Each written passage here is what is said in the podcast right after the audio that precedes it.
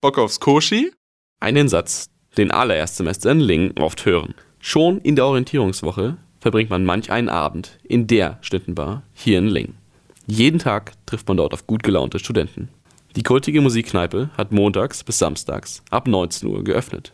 Seit zehn Jahren besteht die Kneipe bereits und hat einiges an Entwicklungen durchgemacht. Wir haben uns mit der Besitzerin Nina Bold auf ein Bier getroffen. Ich habe vorher was ganz anderes gemacht. Wir hatten auch überhaupt keine Ahnung davon. Haben am Anfang einfach mal gemacht, so wie wir das meinten. Und sind dann so langsam, aber sicher mehr reingekommen. Und das ging halt langsam bergauf. Und jetzt sind wir eigentlich da, wo wir sein wollen. Dass das halt für alle ist. Doch was macht das Koschinski so universell und zugänglich für alle? Ich finde, in der Koschinski hat man so eine sehr lockere Atmosphäre. Ich glaube, das macht auch so ein bisschen die Deko aus. Die finde ich sehr süß mit den verschiedenen Tapeten und den ganzen Lampen und der süßen kleinen Deko. Und man hat auch sehr viele Sitzmöglichkeiten, wo man sich mit seinen Freunden gemütlich hinfläzen kann. Besonders gefällt mir am Kuschinski, dass die Preise so gut sind. Also gerade für Studenten ist das ja super. Und äh, mir gefällt einfach, dass man da immer Leute trifft, dass es dort einen Kicker gibt, dass es auch einen Außenbereich gibt, sogar auch einen Biergarten im Sommer. Und die Atmosphäre ist einfach schön. Die Besitzerin will dies auch vermitteln. Wir sind nicht so ganz schickimicki, wir sind locker.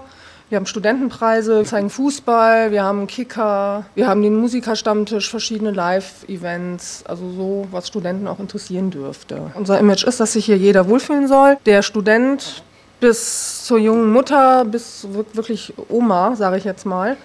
Und das finde ich halt total schön, wenn dann der 20-Jährige an der Theke neben dem 60-Jährigen sitzt und jeder sich wohlfühlt, für jeden die Musik stimmt. Es gibt jedoch noch einen wichtigen Grund, warum Leute ins Koshi gehen. Ja, Bier halt, ne? Für ein kühles Blondes zahlen Studenten im Koschinski gerade mal 2,50 Euro. Auch der ärmste BWL-Student kann sich so ein Bier leisten. Dies ist sicher einer der vielen Gründe, warum das Koshi sich so großer Beliebtheit erfreut. Aber nicht nur mit Bier lässt sich gut locken.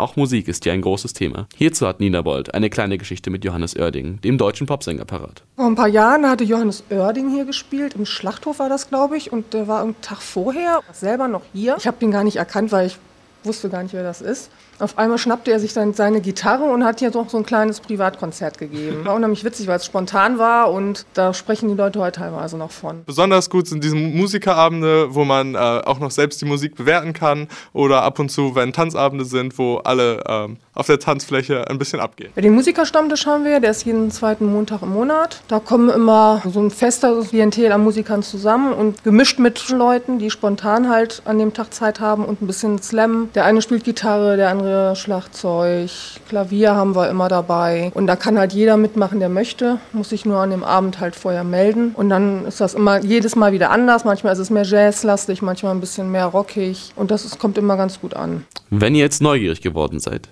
hat Nina einen heißen Tipp für euch. Ja, es gibt den Song Slam. Der ist am 24. jetzt. Der ist auch regelmäßig bei uns. Es macht immer Jens Kottalla. Der führt durch den Abend, der hat immer feste Leute, die dann auftreten und das, die Zuschauer müssen das dann bewerten mit so ähm, Nummertafeln. Und dann wird ein Sieger gekürt nachher. Die Jury ist das Publikum, da werden immer Leute rausgesucht, die das machen wollen und die müssen es dann bewerten. Also wie Poetry Slam nur mit Instrumenten, mit Gesang. Ja, ist auf jeden Fall ein Besuch wert.